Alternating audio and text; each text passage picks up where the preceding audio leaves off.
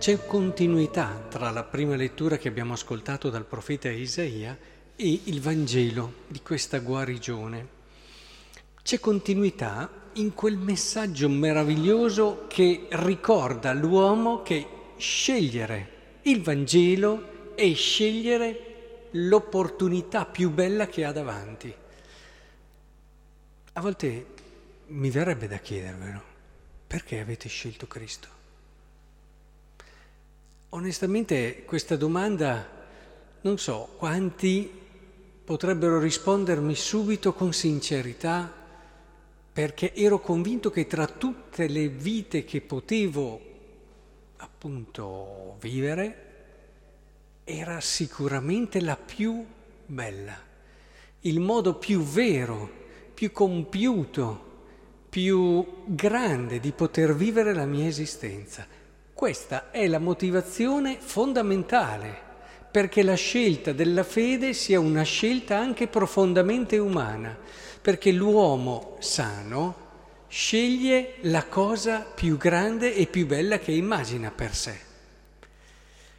Quindi la promessa di Isaia vuol proprio farci capire questo. Sentite, Dio che attraverso il profeta dice, ecco, io creo nuovi cieli e una nuova terra non si ricorderà più il passato, non verrà più in mente, poiché si godrà e si gioirà sempre di quello che sto per creare, poiché creo Gerusalemme per la gioia e il suo popolo per il gaudio. Io esulterò di Gerusalemme e godrò del mio popolo. Dio ha creato Gerusalemme per la gioia. Dio ha creato te e ha creato te e ha creato te per la gioia. È chiaro questo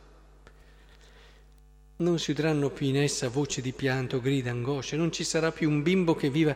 Cioè, tutto quanto l'uomo può immaginare di vero, di bello, Dio lo ha pensato per noi. È importante che ritorniamo al motivo della nostra scelta. Perché abbiamo scelto Gesù Cristo? Siamo davvero convinti che è la vita più bella che ho davanti come possibilità reale, concreta, assoluta. Anche i miracoli, e andiamo subito al Vangelo, cercano di farci capire questo. Il miracolo cerca di farti capire, guarda, quello che desiderava di più questo padre era la guarigione di suo figlio.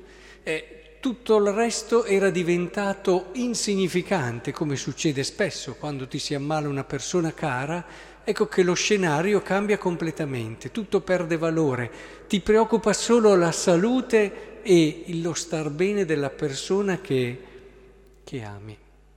Ecco che in questa prospettiva il miracolo non vuol dire che Dio toglierà la malattia, Dio toglierà e quindi chi sceglie Gesù Cristo non avrà malattie, non avrà prove, non avrà difficoltà. Non vuol dire questo, anche perché la storia poi ce lo dimostra, a partire da Gesù, che non fa propriamente una fine in gloria, secondo i criteri umani, ma vuol dire, guarda, entra nelle dinamiche della vita, entra con l'orizzonte della fede, quella scelta che hai fatto per Gesù Cristo ti permetterà di vivere veramente una vita straordinaria nonostante l'umanità ti porti anche alla sofferenza, ti porti a volte alla solitudine, ti porti al limite e tutto quello che è legato all'umanità e alla morte alla fine.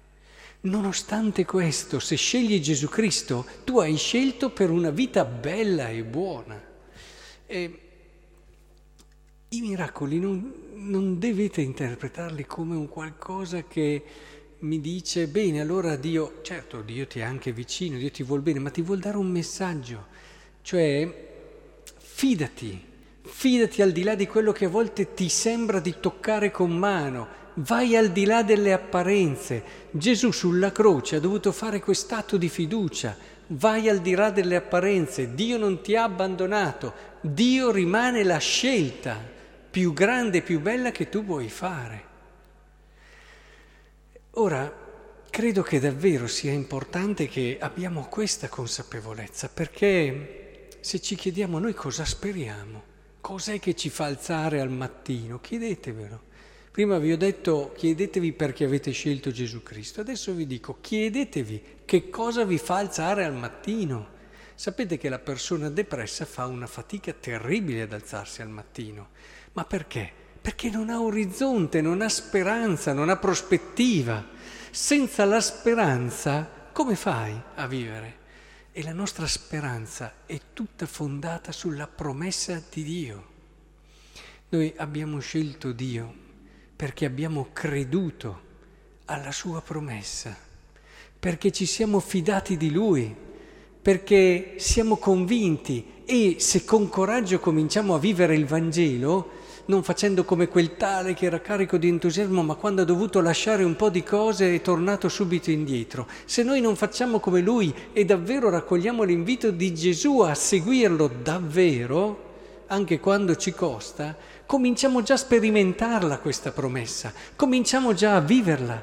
Una promessa che non è la promessa che finché va bene, è una promessa che ti dà speranza anche nel momento in cui va male, che ti dà fiducia anche nel momento in cui ti senti abbandonato. È una promessa che va oltre il limite e la contingenza della storia per aprirti a quella che è invece l'orizzonte e il futuro di Dio.